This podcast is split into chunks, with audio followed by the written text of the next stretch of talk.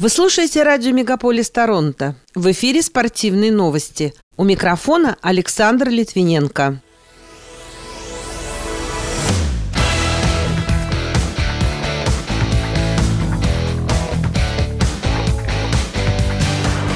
Сборная Канады завоевала 23-ю медаль токийских игр. Женская сборная Канады по футболу стала чемпионом Олимпиады. Олимпийский комитет России попытается опротестовать судейство турнира по гимнастике в индивидуальном многоборье. Федор Емельяненко будет биться с американцем Тимоти Джонсоном на турнире в Москве, а Кубок Стэнли приедет в Биконсфилд. Эти и другие спортивные события Канады и России в этом выпуске на радио Мегаполис Торонто. В студии для вас работаю я, Александр Литвиненко. Здравствуйте.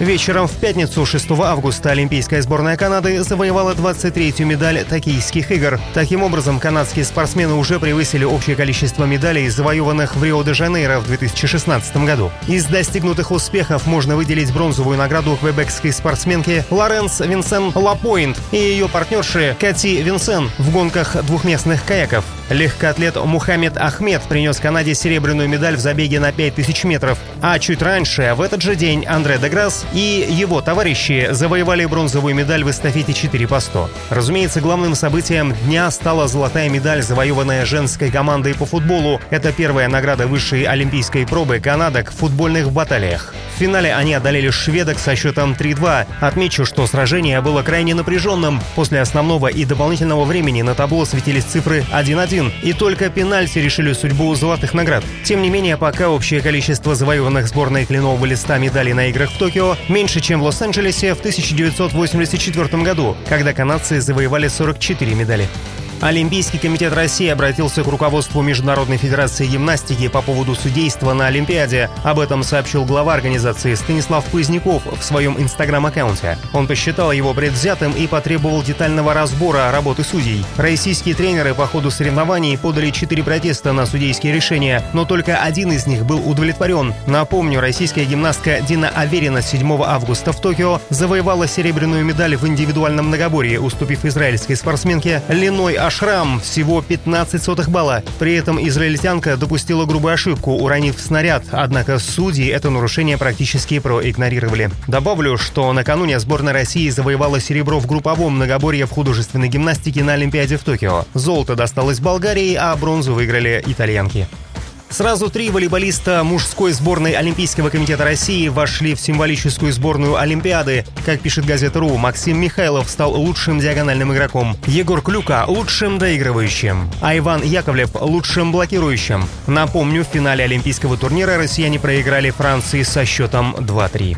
Российские синхронистки Светлана Ромашина, Алла Шишкина и Александра Пацкевич выступили на последней для себя Олимпиаде. Об этом сами девушки, завоевавшие золотые медали в групповых соревнованиях, заявили в минувшую субботу. Как отмечает агентство ТАСС, в этом виде программы на Олимпиаде они победили уже шестой раз подряд. При этом Ромашина является семикратной олимпийской чемпионкой, Шишкина и Пацкевич – трехкратные победительницы игр.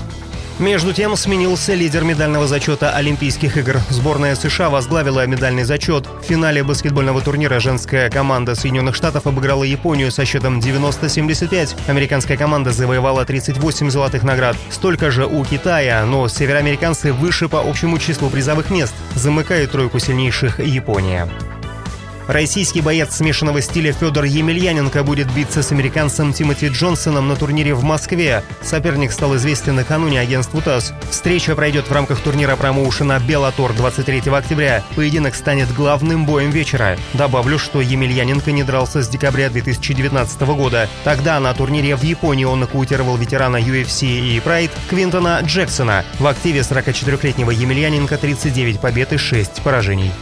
Разыгрывающий защитник баскетбольного клуба Североамериканской национальной баскетбольной ассоциации Торонто Репторс Кайл Лаури перешел в команду Майами Хит. Об этом сообщает агентство Рейтер. Уточняется, что в обмен Репторс получили славянского разыгрывающего Горана Драгича и нигерийского тяжелого форварда Прешеса Ачиува. Напомню, Кайл Лаури играл в составе Торонто с 2012 года и в минувшем сезоне в среднем за матч набирал по 17 очков, отдавал по 7 передач и делал по 4-5 подборов.